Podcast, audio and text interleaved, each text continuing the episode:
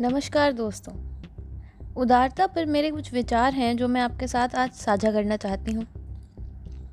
भारतीय संस्कृति के मूल को उदारता के जल से सींचा गया है। उदारता वह गुण है जो किसी के व्यक्तित्व को चुंबकीय आकर्षण प्रदान करता है। इतिहास साक्षी है कि भारतीय जनमानस ने कभी उदारता का परित्याग नहीं किया। हमने अपने शत्रुओं से भी उदारता का व्यवहार किया है। असहिष्णुता कभी हमारे व्यवहार में रही ही नहीं।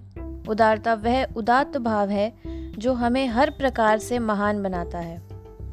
उदारता के कारण ही हमने विश्व को अपना परिवार माना है। विश्व बंधुत्व के भाव की जड़ों में उदारता की माटी ही मिली हुई है।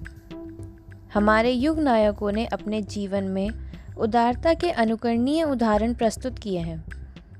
हमारी उदारता केवल मनुष्यों के लिए ही नहीं है अपितु अन्य जीवों एवं प्रकृति के प्रत्येक घटक के लिए भी है।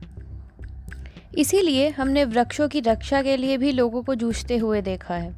नदियों एवं पहाड़ों के संरक्षण के लिए आवाज़ बुलंद होते हुए सुनी है।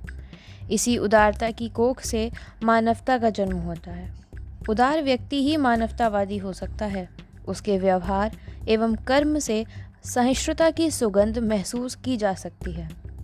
प्राकृतिक नियम के अनुसार सुख, उदारता का और दुख त्याग का पाठ पढ़ाने आता है। इतना ही नहीं, उदारता त्याग को पुष्ट करती है और त्याग उदारता को सुरक्षित रखता है। उदारता और त्याग को आत्मसात करने पर सुख एवं दुख एकाकार हो जाता है। इससे समस्त संघर्ष स्वयं मिट जाते हैं, तब कोई बैर भाव शेष नहीं रहता। आधुनिक समय में व्यक्ति का अभिमान उसे उदार नहीं होने देता। अभिमान, उदारता का शत्रु है। इसी शत्रु के कारण व्यक्ति के भीतर से दया, ममता और समानता जैसे भावों का शरण हो रहा है।